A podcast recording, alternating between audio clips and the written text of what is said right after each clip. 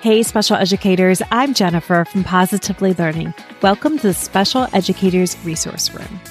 If you're like me, you're always looking for ways to save time and streamline your work. That's why this podcast was created to give you the systems and solutions you need to get your time back. Tune in for tips, tricks, and tools that will help you manage your workload and make the most of your time. Whether you're brand new or experienced, all are welcome in the Special Educators Resource Room. This podcast episode is all about incorporating mindfulness, ideas, activities that you can put into your own classroom setting. So, we already have these huge, demanding schedules, and now I'm suggesting you add one more thing. How in the world is that going to happen? Hey, special educators, it's Jennifer from Positively Learning. Let's get into it. First off, let's define the term mindfulness. We've all heard this word, but what exactly does it mean? In the framework of this episode, talking about how we can use mindfulness techniques in the classroom, I'm going to define it by breaking it down to three key areas. Mindfulness to me means being present, emotional regulation, and self awareness. When you think about those three areas, you have to ask yourself is this beneficial for students or for ourselves? And of course, the answer is both. But even though we know how important incorporating mindfulness is, that doesn't mean it opens our schedule and allows time to include everything we want to do.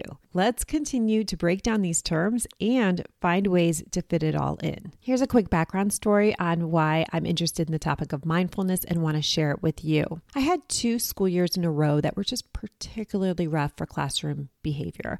I mean, every year felt rough, but that's to be expected. You know, we're teaching our students skills, we're setting up this safe system for them to learn. But these two years, I had students that really turned on each other. And that is just one of those things I struggled with a lot. You know, we work so hard to create this ecosystem in our classroom, and then to watch students turn on each other is just really, really hard just for me, even though I know it's perfectly normal. The summer in between these two school years, I was taking grad classes, story of my life, and I chose a class on mindfulness. I was feeling pretty desperate and I knew I needed some ideas. I'd also just finished training on restorative practices. So I had lots of these ideas in my head. Main question I had was how do I do this with younger students and how do we fit this all in?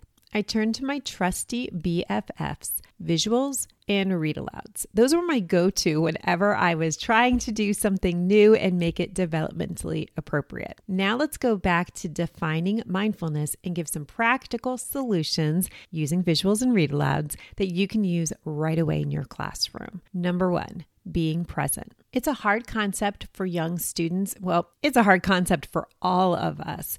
Mindfulness is the practice of being fully present and aware of staying in the present moment without judgment. So you're paying attention to your thoughts, your feelings, how your body feels, and the surrounding environment. Easier said than done. There's a read aloud book I used every year just to introduce the topic. It's called What Does It Mean to Be Present by Rana DiOrio and Eliza Wheeler. It is such a good book if you can find it on YouTube or if you have the hard copy. There are many wonderful books out there on the topic of mindfulness and being present. The purpose of choosing a read aloud is to introduce the topic. You could do this after students return from recess or during morning meeting or whenever your classroom just needs to take a deep breath. Appropriate visuals would be breathing visuals that encourage students to focus on inhaling and exhaling. So it might be a visual of a wave in the ocean that rises and falls, or a hot air balloon, or a figure eight that students can visually or use their finger to trace as they are breathing. The very best tool, in my opinion, is modeling. So maybe this breathing visual could be a classroom poster that you're referring to, or small cards that you could flip as you're modeling, inhaling, and exhaling. Moving ahead to emotional regulation. When are we not working on this, right? This is something that we can incorporate or embed into our everyday activities. Mindfulness refers to the ability to regulate or manage one's emotions. It involves recognizing emotions. Well, we can provide lots of practice with that and accepting emotions without becoming overwhelmed. That's always a little bit tougher. So think about how many read alouds have characters who might be feeling frustrated and facing a challenging task, and they're finding a solution. They're practicing mindfulness, they're acknowledging that they're frustrated. Maybe they have some coping skills like taking a deep breath, allowing them to respond calmly, and finding a solution. We can use read alouds to show our students some examples and then hopefully refer to that when we're having our real life examples in our classroom. The last piece of this mindfulness puzzle that I feel we should be concentrating on is non judgmental awareness. Believe it or not, I made it to adulthood and had several years of teaching under my belt without ever thinking about this. Hopefully, I was doing this, but I'm pretty sure I was just unaware. Mindfulness means cultivating a non judgmental awareness over our own thoughts and experiences. This basically means that we're in observation mode. We can observe our emotions and sensations and the things that we are thinking, and we're not labeling them as good or bad.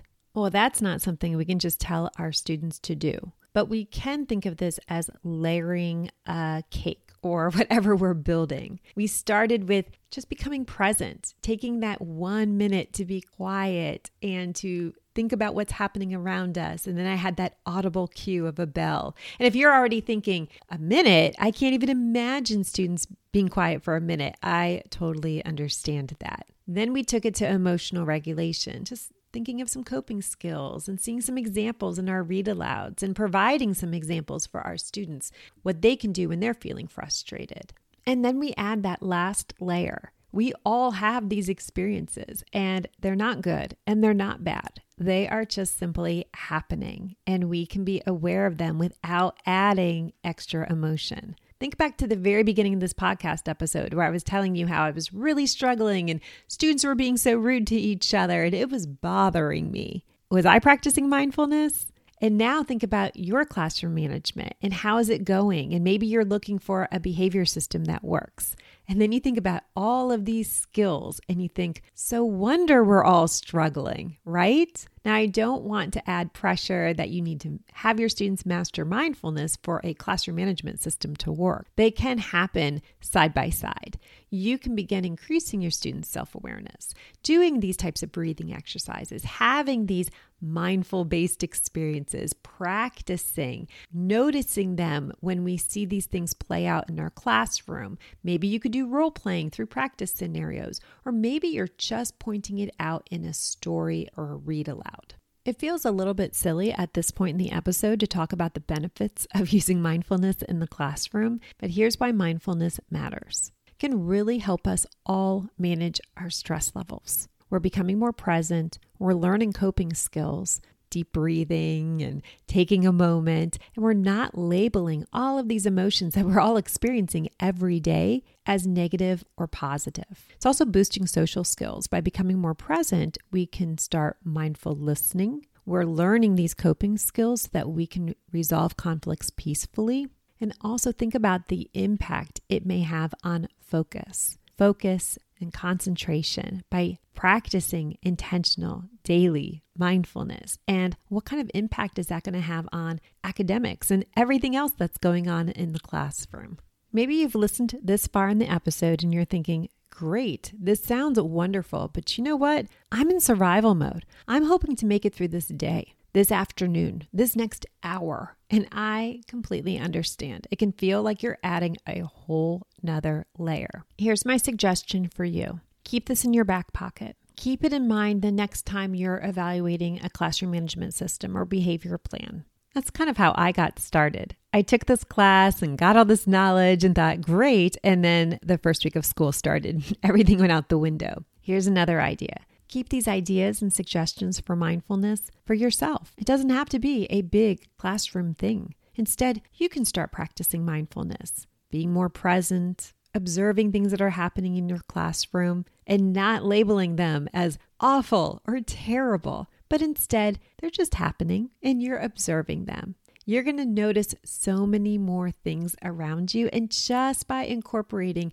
a little bit of mindfulness practice, it's a compound effect. You'll become more aware and notice more things. And your students and everyone who interacts with you is going to benefit from this. All right, I hope this was helpful. At the very least, please bookmark this episode so that you can listen to it again when you are ready. I'm also going to link a blog post. I talked about some practical solutions. There's even more in the blog post, including some read aloud characters I know you're going to recognize and how they are practicing mindfulness, and you can point that out to your students. Thank you so much for listening. I am so thankful for all of you. If you're finding this helpful, it would really help me out if you left a review and shared it with a colleague or friend. Thanks so much for listening, and I will catch you next time in the Special Educators Resource Room. Thanks so much for tuning in, and I'm dying to ask, what'd you think? Be sure to hit the follow or subscribe buttons so that you never miss an episode. You can find the show notes and links for everything mentioned in this episode at positivelylearningblog.com. See you next week for more special education solutions.